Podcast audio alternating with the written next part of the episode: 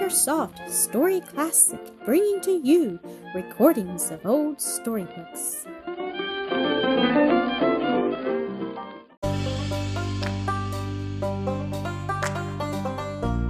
Sir Gibbie, Episode 16 Apprenticeship. He scrambled out on the top of the hay and looked down on the beautiful creature below him, dawning radiant again with the morning as it issued, undimmed from the black bosom of the night. He was not, perhaps, just so well groomed as white steed might be. It was not a stable where they kept a blue bag for their gray horses, but to Gibbie's eyes he was so pure that he began, for the first time in his life, to doubt whether he was himself quite as clean as he ought to be. He did not know, but he would make an experiment for information when he got down to the burn. Meantime, was there nothing he could do for the splendid creature? From above, leaning over, he filled his rack with hay, but he had eaten so much grass the night before that he would not look at it, and Gibbie was disappointed. What should he do next? The thing he would like best would be to look through the ceiling again and watch the woman at her work. Then, too, he would again smell the boiling porridge and the burning of the little sprinkles of meal that fell into the fire. He dragged, therefore, the ladder to the opposite end of the barn, and gradually, with no little effort, raised it against the wall. Carefully he crept through the hole, and softly round the shelf, the dangerous part of the pass, and so onto the ceiling, whence he peeped once more down into the kitchen. His precautions had been so far unnecessary, for as yet it lay unvisited, as witnessed by its disorder. Suddenly came to Gibbie the thought that here was a chance for him, here a path back to the world. Rendered daring by the eagerness of his hope, he got again upon the shelf, and with every precaution lest he should even touch a milk pan, descended by the lower shelves to the floor. There, finding the door only latched, he entered the kitchen and proceeded to do everything he had seen the woman do, as nearly in her style as he could. He swept the floor and dusted the seats, the window sill, the table, with an apron he found left on a chair, then arranged everything tidily, roused the rested fare, and had just concluded that the only way to get the great pot full of water upon it would be to hang first the pot on the chain and then fill it with the water, when his sharp ears caught sounds and then heard approaching feet. He darted into the dairy, and in a few seconds, for he was getting used to the thing now, had clambered up on the ceiling, and was lying flat across the joists, with his eyes to the most commanding crack he had discovered. He was anxious to know how his service would be received. When Jean Mavor, she was the farmer's half sister, opened the door, she stopped short and stared. The kitchen was not as she had left it the night before. She concluded she must be mistaken, for who could have touched it? And entered. Then it became plain beyond dispute that the floor had been swept, the table wiped, the place red up, and the fire roused. Hoots! I'm on hay, been a walkin' on my sleep, said Jean to herself aloud.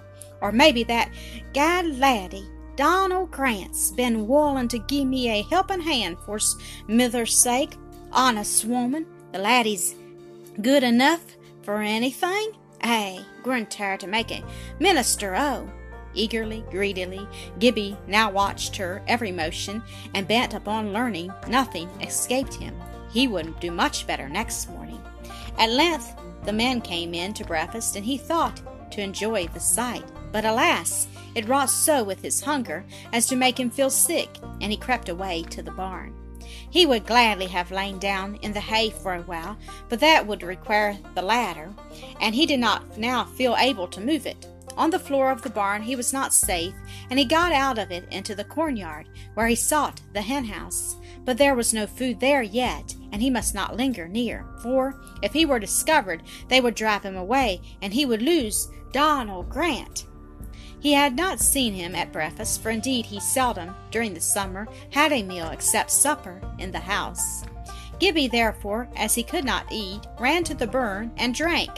but had no heart that morning for his projected inquiry into the state of his person. He must go to Donal. The sight of him would help him to bear his hunger. The first indication Donal had of his proximity was the rush of Horny past him in flight out of the corn. Gibbie was pursuing her with stones for lack of a stick. Thoroughly ashamed of himself, Donal threw his book from him and ran to meet Gibbie. "Ye maun a fling stains, cratur," he said. "Haith, it's no for me to fin though," he added, sitting reading books like a gawk at I am, and Latin the beast is ruin wool and mow the corn. As will pay to hod them oh, outod. I'm clean affronted with myself, cratur. Gibbie's response was to set off at full speed for the place where Donal had been sitting. He was back in a moment with the book, which he pressed into Donal's hand, while from the other he withdrew his club. This he brandished aloft once or twice, then starting at a steady trot, speedily circled the herd and returned to his adopted employer, only to start again, however, and attack Horny, whom he drove from the corn side of the meadow right over to the other. She was already afraid of him. After watching him for a time, Donal came to the conclusion that he could not do more than the cratur if he had as many eyes as Argus, and gave not even one of them to his book. He therefore left all to Gibbie, and did not once look up for a whole hour. Everything went just as it should, and not once all that day did Horny again get a mouthful of the grain. It was rather a heavy morning for Gibbie, though, who had eaten nothing, and every time he came near Donal, saw the handkerchief bulging in the grass, which a little girl had brought and left for him. But he was a rare one, both at waiting and at going without. At last, however, Donal either grew hungry of himself or was moved by certain understood relations between the sun and the necessities of his mortal frame. For he laid down his book, called out to Gibbie, Cratur, it's dinner time, and took his bundle.